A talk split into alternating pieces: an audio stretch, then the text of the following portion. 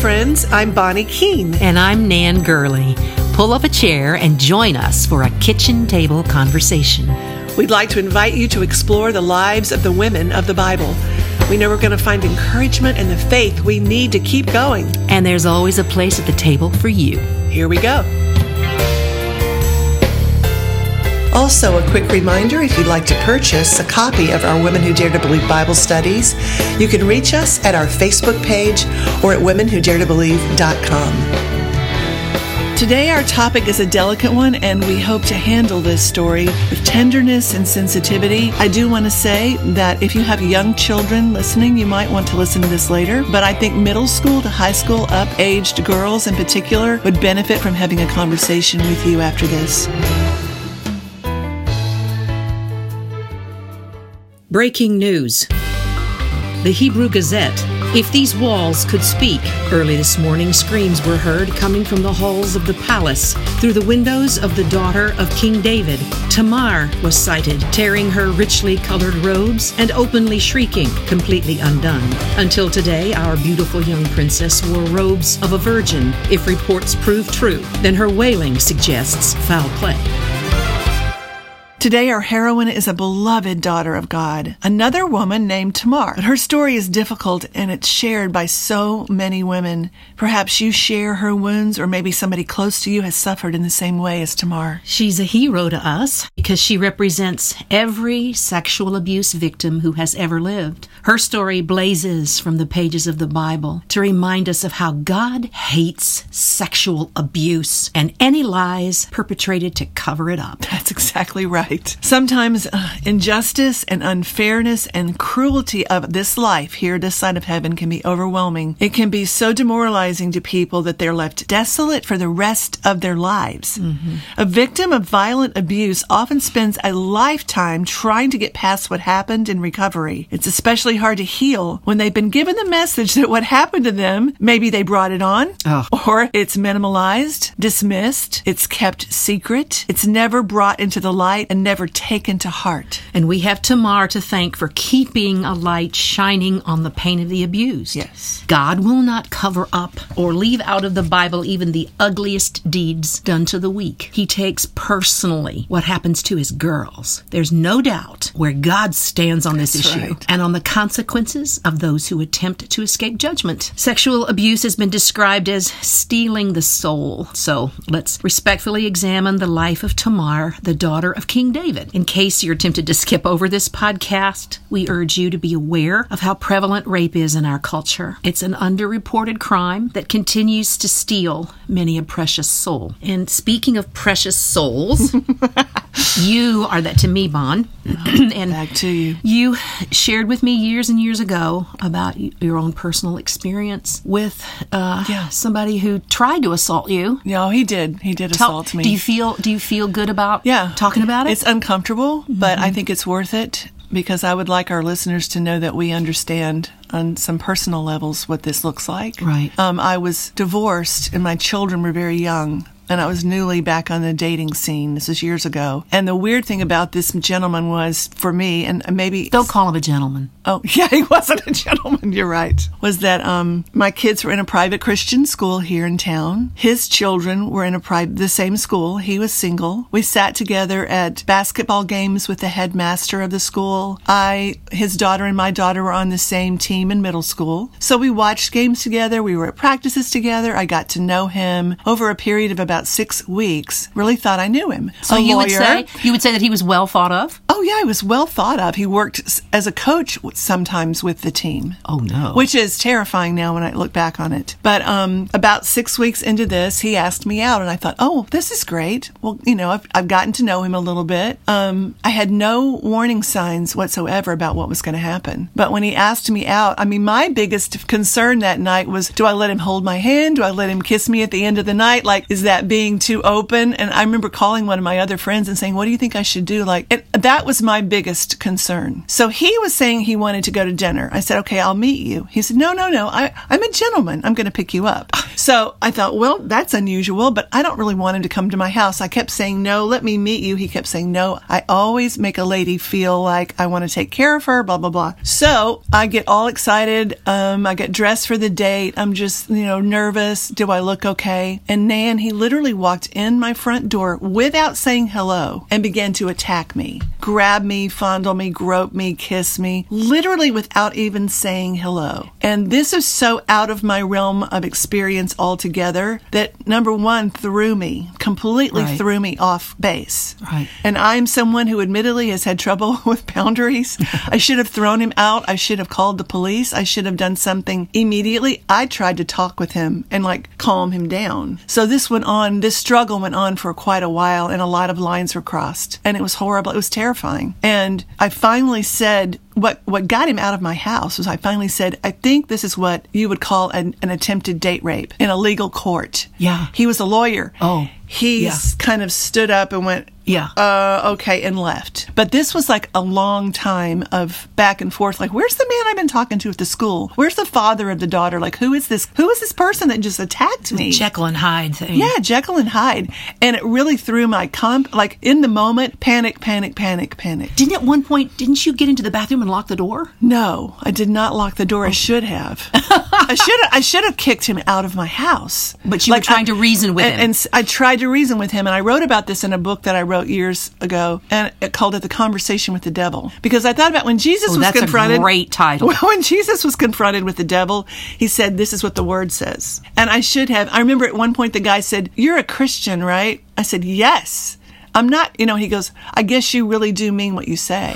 And I said, Yes, I mean what I say. And I kept saying, Get away from me. What is happening? I kept trying to converse. Jesus didn't converse with the enemy. Right, he just quoted cut- scripture. he s- he- yes, quoted scripture and cut him off. Well, you kind of did when you I said, tried. this is what the law says. Yes, I did. Yeah, that's true. And that got his attention. That's true. Yeah. But I mean, um, and I, when I told several of my very godly, wonderful male kind of brother friends later, Yeah. they're like, why didn't you call me? One guy said, Oh, oh. And I said, I didn't think about that, you know?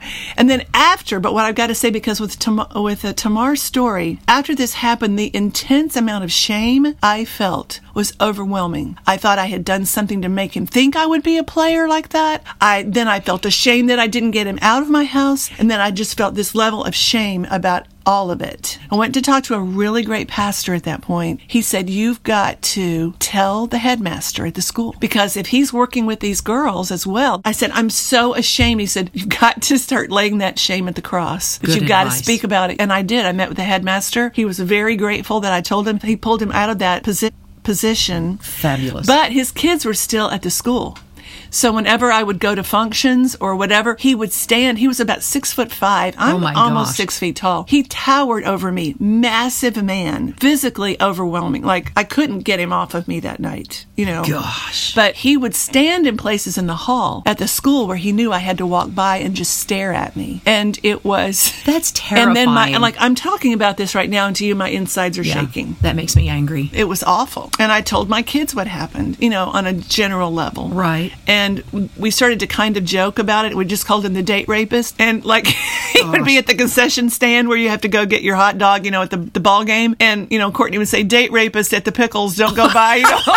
You know, like, date rapist on the hall. But I, and I finally got so angry that I would just stare and stare him right back in the eye, like, Good. don't you dare. Good. I did tell some other single mothers at the school about it Oh, good. because it, and there, it takes the power out of the shame when you start to talk about it. Right. But I think shame is the underlying um, evil that's happened with anyone that's gone through something like this. And it's so misplaced. yeah, it is It's misplaced. so unfair. it's very unfair. I remember when you told me about it, I fantasized about how satisfying it would be. to knock him out. Well, To kick him in the absolutely. nuts. Absolutely. Sorry, ladies. But to also like stand in a public place and say, "You see this guy? Yes. Let me tell you who he really is." Oh, I wanted to do that. He's a very upstanding lawyer. Yeah, had a successful firm. Then I felt bad for his kids too. Oh, you know? yes. Yeah. So I really I relate to this story on some personal levels, and my heart breaks for anybody out there listening. But I want you to take heart from what we have learned in, in looking at Tamar's story, and like you just said, Nan, God's love for His girls. Well, and okay, let me ask you this before we move on from your personal experience. You know how Joseph said to his brothers in Egypt when they came and back and they were reconciled, and how he said, "You meant it what you did to me for evil, but God meant it for good." Is there anything when you look back on what happened to you that you can say, "Yeah, Satan meant this for evil. This man was controlled by Satan when he did what he did to me. He's wicked and evil and awful." But is there any reversal in this story for you? That's a good question. Is there anything you can Um, go, you know, this was a horrific experience, but God showed me this, or Yeah, I God mean- healed me this? You know, can you point to anything?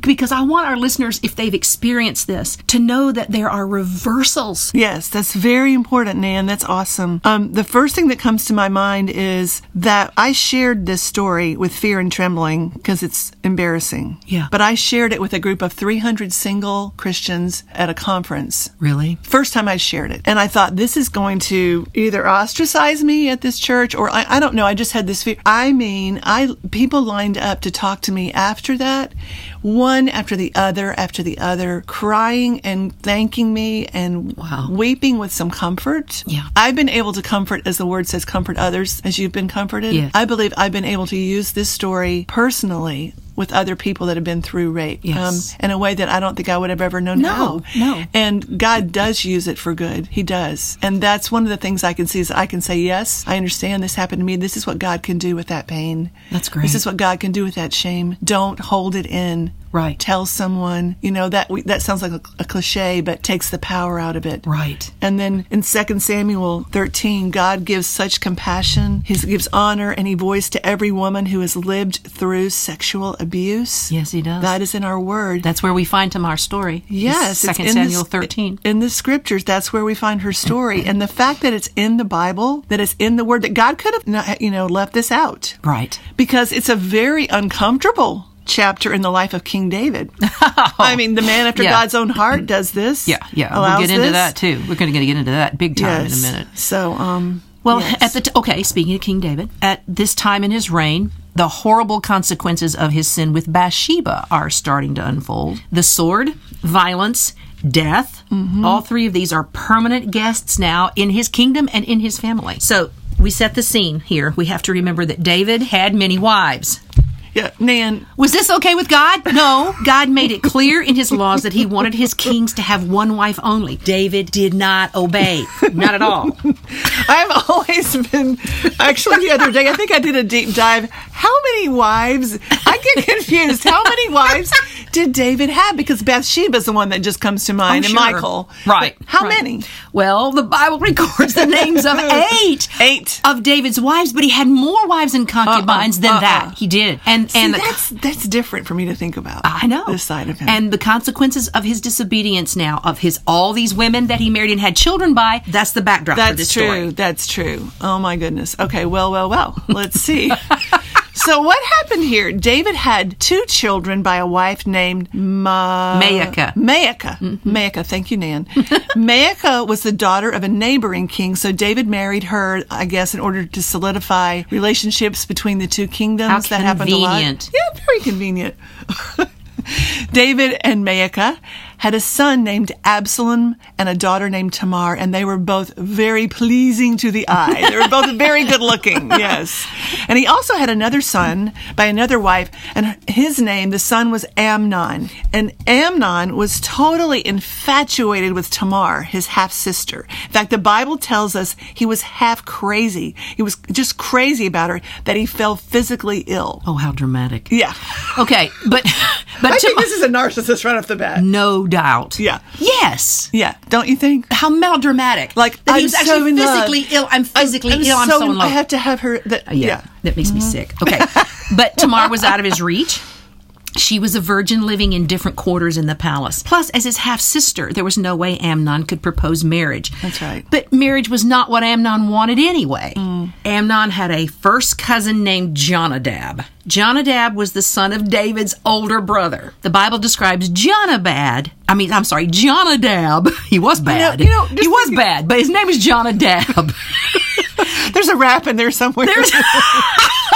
But the Bible describes him as, quote, a very crafty man. And, you know, that's probably being very subtle. you know what? It's funny to think about them trying to do a family tree. Oh, I mean- oh, yeah. How complicated would that Yeah. be? Okay, so Jonadab noticed Amnon looking a bit weak and thin, and he asked Oh, him why. And Amnon said, I love Tamar, my half brother Absalom's sister. So Jonadab advises Amnon to go to bed and pretend that you're sick. And when King David checks on you, plan. ask him to send Tamar to come and cook for you and prepare the food in your sight so you can eat from her hand. That's kind of weird. I mean, did he you suspect he was imagine? being poisoned or something and she needs to make the food in my presence and Like, h- yeah, how do you explain that Yeah. request? well I- the only thing i can think of is he maybe he thought you know maybe i'm being poisoned by someone who knows that i'm in line That's really a good theory. I like that. Yeah, I don't Because that know. happened all the time. yeah Right? but so yeah so okay that's his little plan so david comes and checks on him is what's wrong and he says can you have tamar come cook for me because i just i've lost my appetite i'm Oh, sick of my yeah, uh-huh. word. i hear the violin in the so, background so. But Amnon does this, and this weird plan works. Mm-hmm. So, David, King David, sends Tamar to Amnon's house to cook for him and help him get strong and recover. And he lies in bed and watches her through the open door. Mm-hmm. She would have been in the open courtyard right outside of his room where the kitchen would have been. Okay, that's Right. different than what we have now, but we can see that happening. Right. And Amnon is lying there watching her, drowning in lust and ideas of what he's going to do. And here's Tamar, completely unaware of what's going on with this trickery. So she makes the cakes, she offers them to him, and he refuses to eat and orders everyone but her to leave the room. So for whatever reason, he can't eat, but everybody must leave them together to talk through maybe Right. the what happened. So he tells Tamar to bring the food into the bedroom so maybe he can eat it from her hand. Such a Her faker. lovely hand. Yeah, Yeah. such a faker. So, um, you can just imagine him pretending to be so weak he can't even lift his head off the pillow to eat. And poor Tamar Oh, my word. falls for it. And when she gets close to him, he grabs her. Tamar begs him not to do this. She tries to reason with him based on the word of God. Right. She re- she, she quotes the Old Testament to him. She says, "quote No such scandalous thing should be done among the people of God." She That's almost what I said during my Oh.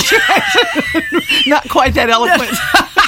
But I mean, she's quoting the Old Testament, and let is. me interject this: Yes. punishment for the crime of rape in the Old Testament was de- the death penalty. That's pretty awesome when you think about it. it is awesome. Yes, I love that. That's how much God cares about what happens to Yes, his girls. that's how Yeah. much he views it as a total violation, Violation. of life, And your of soul. someone's life and someone's soul. That's right. So she appeals to his compassion, and she says, "quote How could I ever live with this shame?" There's That's that it word right there. That's There's the word. exactly what it is. How could I ever live with this shame? I mean, well, Amnon doesn't care about the laws of Yahweh or her potential sorrow, and he proceeds to rape her. So he had his cake and his half sister too. And now, so what happens next? Yeah, he didn't care about anything but himself. Right. Um, his lust, this is so interesting to me. His lust immediately after he's done this turns to hate. That's a strong word. Yeah, it is. The Bible says that his hatred for her was greater than that love that he said he had for her. So he told her to get up and get out. This is my opinion, Nan. And my, I mean, I'm just interjecting this. Shame is such an underlying factor in this experience. If you're raped, you feel shame. If you've been the perpetrator, I think his shame, I think he totally projected onto her. Like instead of understanding he felt gross For his what he- sin. for his sin and what he had done, he said, You know, I hate this woman. Get her out of here. So she begs him not to send her away, saying it would be worse. I mean, this is horrible for a woman in this time, too. I mean, Yeah. That'd be worse for her than what he had just done, which is horrible. So she begged him to please tell King David, their father, and allow them to get married so she would not live in disgrace. But he got what he wanted, and he didn't want anything else to do with her. So he called his servant and he said, Put this woman out of my presence and bolt the door after her. That's get the shame out of my face. Get the shame out of my face. Yeah. But get this, you guys the word woman is not in the Hebrew text when it says, Put this woman out of my presence. What's more accurate to this translation would be him saying, Get this trash out of my sight. That's hideous. That's his shame. That's his sin. See, I never thought of it that way. That's what it is. He was projecting Couldn't his look at shame. her. Right. Had to get her out instead of going. I've wronged my Instead of saying, "I'm the trash who I'm the trash," perpetrated this. You call her trash. That's a classic narcissist move as well. Projection. So Amnon's servant threw her out. Tamar, heartbreaking. Yeah, it is. Tamar uh, was wearing the robe of a royal virgin. right. These were long robes with sleeves and of many colors. She put ashes on her head. Maybe the ashes from- from the courtyard where she had just baked the bread for him. She tore the robe she was wearing and she began shrieking and wailing. She walked to her brother Absalom's house and he immediately knows what's happened because of what she's doing. Right. Not only was this a serious sin that had been committed against her, it was a total game changer for the rest of her life. Now that she was no longer a virgin, her prospects of marriage and family were over. That's that's true to this time in history, especially. Right. Right. Yeah. Oh, yeah. Yeah. She could no longer live in the royal apartments of the virgins, so where could she go? Who would even want her? And who would believe her story that Amnon had raped her and that she had not seduced him? That Right. often happens. Well, that's why a lot of women don't come forward now. Yeah. They think they're going to be accused of being the seductress. Right. And they're Egging gonna- him on. And that they are damaged goods and nobody will ever want to be around them. Right. That's just some of the horrible fallout. Well, and she said, How could I ever How live could with I this ever- shame? Yeah, how could I ever She live used with that this? word. So br- her brother Absalom, also at this time, ladies, in history, it was the brother's job uh, in a Yes. polygamous society to protect his sister. So it was Absalom's responsibility was to protect the life of a full sister, which Mm-hmm. that she was. So when he saw those ashes on her head, I love the fact that you thought they might have come from that ashes where she had just baked that bread. And um, her torn robe, robe of many colors, interesting Yeah, too. Um, it is, it is. and her tears, he figured it out pretty fast that she'd been raped. Now, we don't know if Tamar intended to tell King David about what had happened, but Absalom tells her to please keep quiet about the whole thing. And he Yeah. said, Why would this be? Well, he's got a plan of his own to get revenge. Yes, he does. Onto, on Amnon. If any other man had raped Tamar, Absalom would have avenged it immediately, probably. It's a little more complicated now. Right. Seeks Amnon is a half royal brother. I mean, I I should say it the other way. He's a royal half brother. There you go.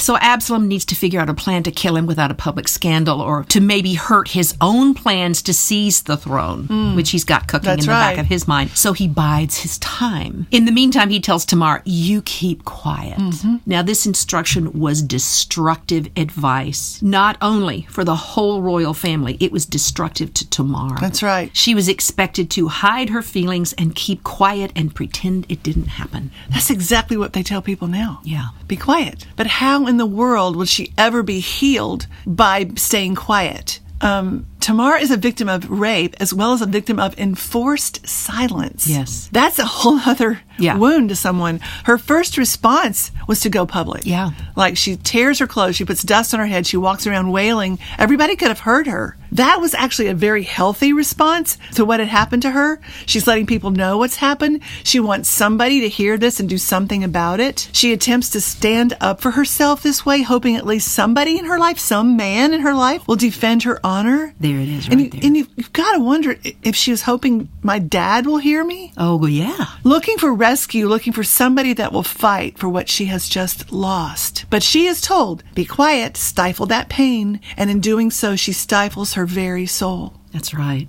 And as you said, women are advised to do this even Yes. now. Not certainly not by a, a trained counselor. no. But friends, family. No, Yes, don't talk don't about talk. it. Shh, shh, shh. because so often It's the a perpetrator stigma. is someone you know or someone in your family. That's right, and very often is someone you know. And if you come and talk about it, our world will unravel. Yes. Is the subtext there? That's exactly Keep the right. world together and Yes. hold it in. Don't. and let's pretend like this just didn't happen. Let's pretend. Don't speak. Yes, don't speak. Everybody calm down. So, family secrets are a breeding ground for despair.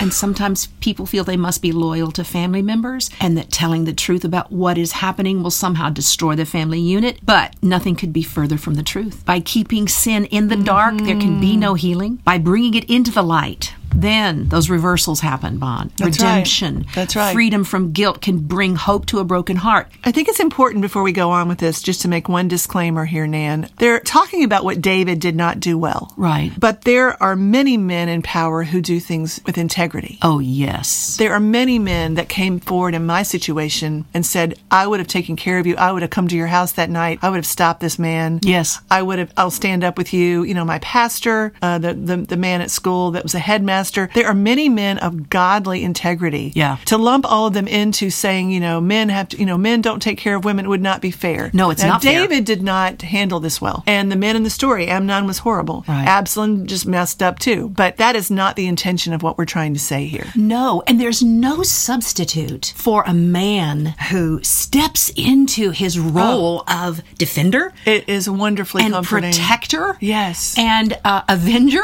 I mean, that's really a beautiful thing. And I have been privileged to know a lot of men who stand for integrity. Yes, I do too. And and um, who walk in integrity and would never stand for this. no, and, and and that's such a comfort to women Oh, it to go is. to be under that kind of headship. Oh yeah. There's nothing wrong with that. There's an awful lot of an agenda going on right now in our culture against men. Right. And patriarchy is thrown out all over the place. The word patriarchy being evil and bad and To lump all men together and in I one see, group. I see a lot of people post, you know, let women be in charge. Women would do it right. Men can't. No, that is a huge blanket statement that is not correct. That's a lie, too. It's a lie. So I just want to make clear we want you all to know we're not trying to bash men in any way. No. We're just trying to tell Tamar's story and give honor to that. So just want to make that clear. Yeah. Well, this gets complicated further for victims of date rape, victims of abuse by a family member. Yes. And the shame takes a different tone than it does when someone is assaulted by a stranger. That's exactly right. I mean, victims of abuse are defined by shame. They're defined by that. If they're not allowed to tell the truth and get some help, that shame begins to define everything. I mean, Tamar was told by her brother Absalom to not take this thing to heart. As if. Said like said by a man. I'm sorry. Yeah. yeah. Really. don't take it to heart. Don't really? take it to heart. Yes, don't take it to heart that my life was just destroyed and my body was just abused. So, where is she going to take this harrowing experience? Like to her father, King David, who actually suggested she go to Amnon's room in the first place? That is so heartbreaking to me. Yeah. Was there another woman in the house she could have talked to? we hope so. don't find, we, we, we don't read in the word a single shoulder for her to fall on. So, this ugly incident was to be swept under David's family rug along with others. Yeah. Um, and Tamar was left to bear, this is unbelievable to me, the guilt of this shame alone, unaided, and unheard. And we found a quote here, ladies, from the Wisconsin Coalition Against Sexual Assault. Quote, many abuse victims will report that the actual physical sexual abuse was not the worst aspect of the experience. Rather, it was carrying such a powerful secret that must be protected. So the overarching worst abuse here is carrying around the secret without having any kind of healing come into that Wow. secret. So to make matters worse, this broken and destroyed daughter is is subjected to what's unbelievable, even more humiliation by the response or the non-response Yeah. is what I see of her father, King David. This may have been, you know, his when you look at his life story, his Achilles heel was Bathsheba. Yeah. Was women, Yeah. issues with women, Yeah. with his daughter. He was seemingly indifferent what, to what just happened to her. Well, the Bible says that when King David heard about what happened, he was angry. That's all. He was just angry. Yeah, we don't know what that But he, means. he didn't do a blessed thing about No, he it. did not. Amnon received no punishment And he could have. whatsoever. But why? As we said, under Mosaic law, Amnon deserved the death penalty. Well, maybe had David had a nauseating flashback to the time when lust brought him to commit Oh. good, Nan. adultery and That's murder. good. Yes. He himself was guilty of assault. That's right. He spied on Bathsheba while she was bathing. He sent palace guards to bring her to him for sex. This was a total abuse of his power. This is so good. We got to just sit here for a second. this connection is so powerful because the situation with Bathsheba plays out again in his life with his daughter. It explains his silence yeah, explains his silence and also shows that it was never dealt with with Bathsheba. never dealt. Oh, that's a good point. I didn't think about that. just played out and out was a into his thing, daughter's life. and and it became a legacy passed down because it was never dealt with. Was never dealt with, and look what happened to his daughter. Oh, Uh, well, Amnon was using his own fa- father's playbook, wasn't he? yeah, it was. As David's oldest son, Amnon was next in line to inherit the throne. That's terrifying too. David could not bring himself to give his son the consequences of his actions. David did nothing. I mean, David That just didn't do breaks anything. My heart. He did nothing. for Well, David her. didn't repent of his own sin till Nathan the prophet came and That's confronted exactly him. right. That's exactly right. I mean, he had been king for so long. You know, it's good to be the king. It's good to be king.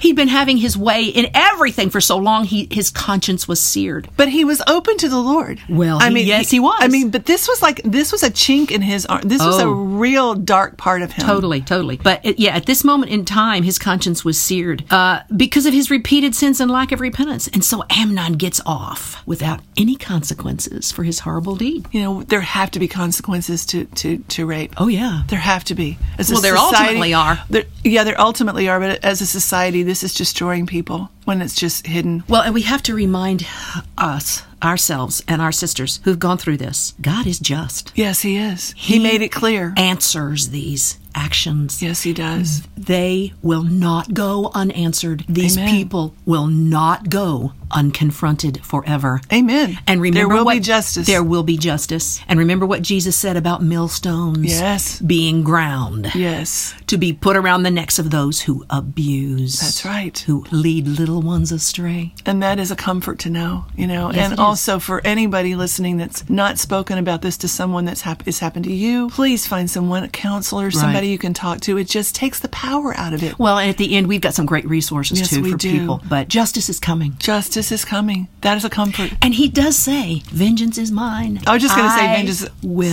saith the Lord." repay. Yes, He will. He saw. You may not see the system here work on your behalf if you've suffered this, but God said, I'm a bigger court. I'm the final word. That's a good phrase. I'm a bigger court. Oh, I'm, a the bigger- final word. I'm the final word. I saw I what saw happened. it happened. And He made it very clear in the first book of the Bible how He feels about it. Oh, man. Good point.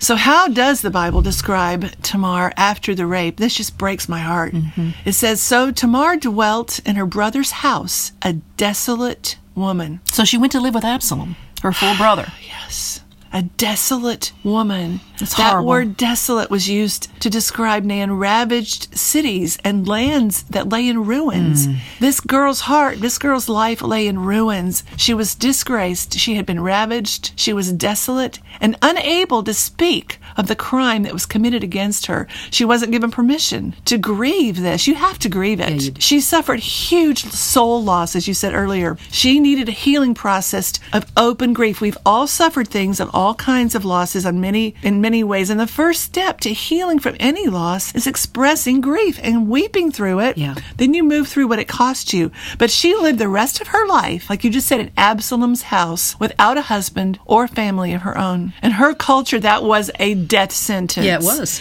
So she had no justice. Like you just said, God will bring justice, but she was ignored in the earthly world. She had no hope for her future. And Amnon received no punishment, at least for two years. Yeah. So did he think perhaps that his right as the firstborn king was going to save his royal butt? Probably. I mean, maybe. I mean, after all, he's the son of famous King David of Israel. That's right. Everybody loves him. Surely he could get away with whatever he wanted. Yeah. Spoiled, rotten brat. Didn't his own father prove this to be true? People in authority can just feel they're above the law. Right. Some things are not changing, are they? I mean, David thought he was above the law when he took Uriah's wife. Bathsheba had Uriah killed in a battle, and now his son feels like feels like his dad. He's above the law. He lusts after his half sister, figures out how to rape her, then it disgusts him, throws her out like a sack of trash, and he shows no remorse. And he's not held accountable for two years for his actions. He did not repent. He did not ask God, or more importantly, Tamar, to forgive his sin. He shames her, and he never comes clean. And you know, this makes me think of something else as well. You know, when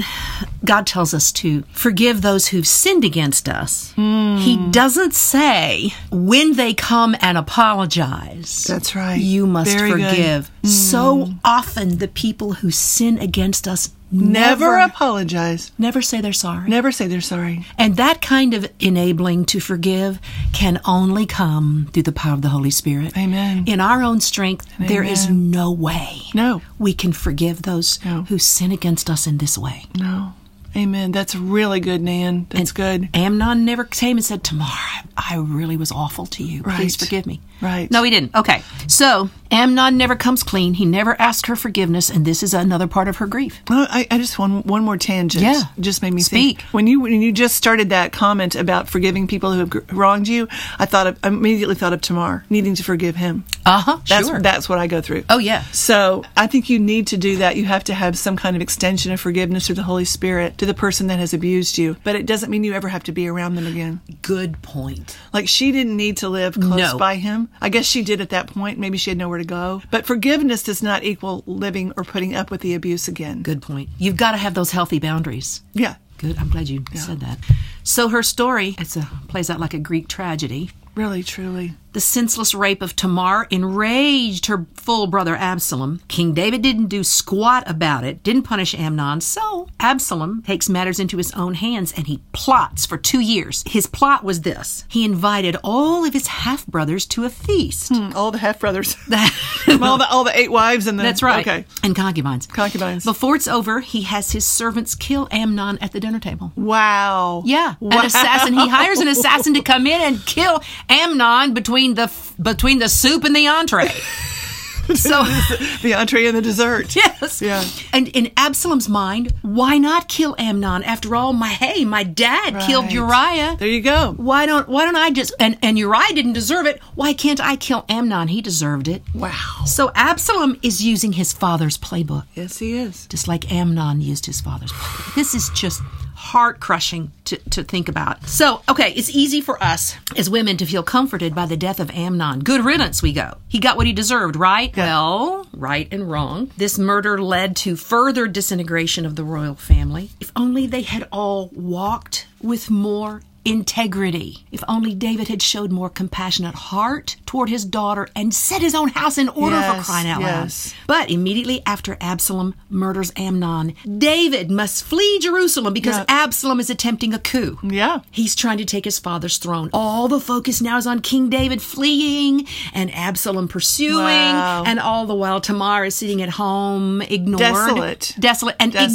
ignored. The story's not about her anymore. You're right. You're right. It's about David on the run. That's true. Bigger stories. So Tamar becomes the forgotten side of this story. it's really good. When's the last time you heard a sermon preached on Tamar, daughter Like of David? the 12th of Never. 12th of never. No one talks about No. it. Even now. No. It's glossed over. Right. Also, I'm just thinking sin begets sin begets sin. Yep. You you do this and if you don't if you don't get it right with God, Yep. if you don't get it right, it'll just play out and play out and get worse and worse. This is a perfect example. Well, Nathan said to David when he confronted Yes. him about Bathsheba, the Yes. sword will never depart from your the house. sword and he was right. That's Oof. the tragic It consequences really of is. sin. It really truly is. So, Nan, listeners, all of us, if Tamar was here today, would she be able to tell her story through the eyes of redemption? Would she be able to tell us that nothing could separate her from the love of God? Oh, I hope so. I hope so too. I mean, would she say that God was by her side through all of those anonymous years after, you know, that we don't know what happened? We hope that she would have seen something of David's devotion to God and she knew something of Yahweh. Well, the cool thing is we'll get to ask her one day. We will. we We'll get to tell her in person tomorrow your story. Yeah, encouraged, encouraged and spoke us. comfort and healing to my life and many, many countless others. Hopefully, she would speak of God's presence in that pain. Mm-hmm. It's not hard to imagine Tamar would plead for any of us who have been abused or any abused woman. She would want to say, Please share your secret, get help, get healing, get counsel. She didn't have many options in she that didn't. time. You know, her, her way of trying to do that was tearing her clothes in public and throwing the ashes on her head and all that and shrieking. But we have a different world now. There's a lot of help out there. Thank God. There is. It's 24 hours, seven days a week. You can call the National Sexual Assault Hotline. It's 1 800 656, and you're going to love this H O P E. That's the hotline for hope. 1 800 656 H O P E. You can call them by phone, you can chat online. But, ladies, more than anything, the deepest healing for our hearts and spirits is found in the love of our God. Amen. And no one who has suffered abuse need to live as a victim. That's right.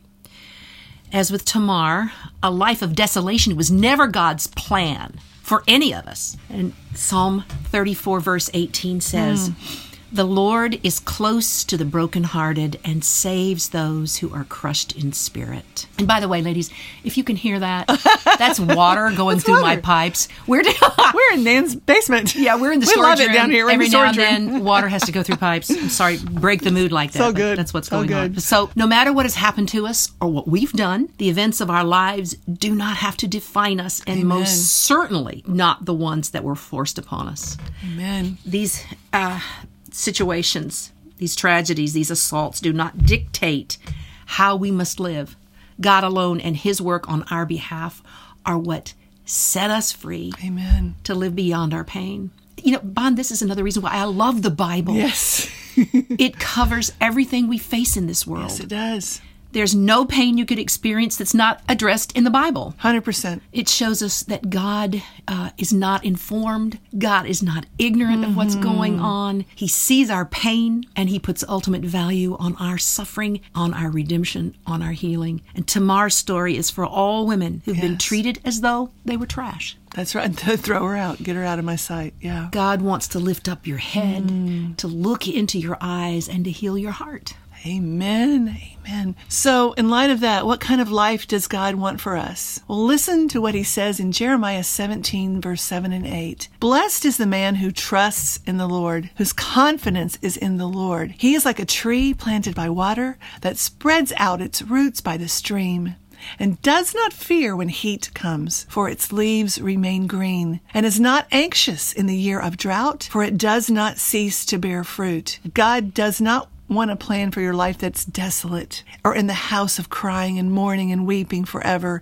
He's going to say to us over and over every day, I want a fruitful, productive life for you connected to my never ending streams of living water. Oh, that's good. That's the truth. So, David's daughter Tamar, we will never forget her. No.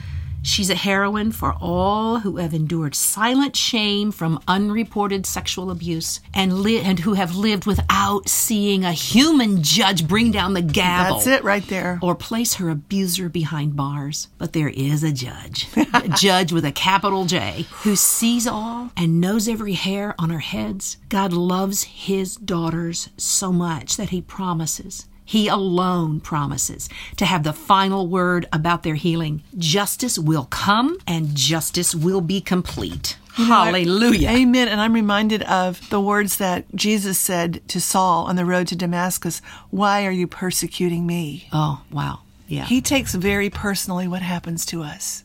Why are you persecuting me? I believe Jesus would say, Why did you rape me? yeah. Because when you do it to the least of these, Please you do did it it unto me. to me. He takes it personally. Good point, Bon. He also promises in his great mercy to take anything that Satan has meant for evil in our lives, and I love the way you say that, Nan, reverse it, a God of reversals. That gives me such comfort every day. He promises to bring good out of it. Which is crazy, but even if we don't see how it ever could be, praise God, He takes the Tamars of this world into His arms where they can cry tears of pain. We can be, we can trust him. We can sit in his lap and just Oh, let it out. in his presence, there's healing without shaming us, without guilting us, or fear of dreaded memories of Mm, what's happened. mm-hmm. That's huge. In his arms, there's peace. In God's perfect time, there is lasting justice. My sister in law, Kay Arnold, is a licensed family therapist, and I reached out to her and told her this podcast we were doing. And I said, Give me resources. What are your Wonderful. favorite books? What are your favorite resources Yes. for women who have suffered in this way? And we, oh, she gave me some great stuff. Bob. Oh, I bet she so did. I we'll love put them her. in the show notes. Yes, I'll have those in the notes um, on the show and on our website. Yeah, tons of great books, and also uh, the, um, Bon, give them the Yeah, one more time, and, and if you d- write it down, the National Sexual Abuse Hotline is 800 656, and the letters H O P E. So, Bon, I want to pray over our listeners. Yes, please do. Father, we pray for any of our sisters listening right now who've been the victim of sexual abuse. We ask you to heal them. Give them a crown of beauty instead of ashes, the oil of gladness instead of mourning, and a garment of praise instead of despair. In the powerful name of our risen Lord Jesus Christ, by whose stripes we are healed. Amen. I will rise and go to Jesus. He will Place me in his arms, in the arms of my dear Savior. Oh, there are ten thousand charms. Join us next time when we look at the life of Leah, wife of Jacob. We want to thank some special people whose help made this podcast possible. Thank you, James Hollihand, the brilliant producer of our musical. And thank you, Michelle Marciotta, the editor and producer of this podcast. And thank you, Wayne Gurley, for helping us from the very beginning to make this dream a reality. And thank you to the best audience anywhere women who dare to believe.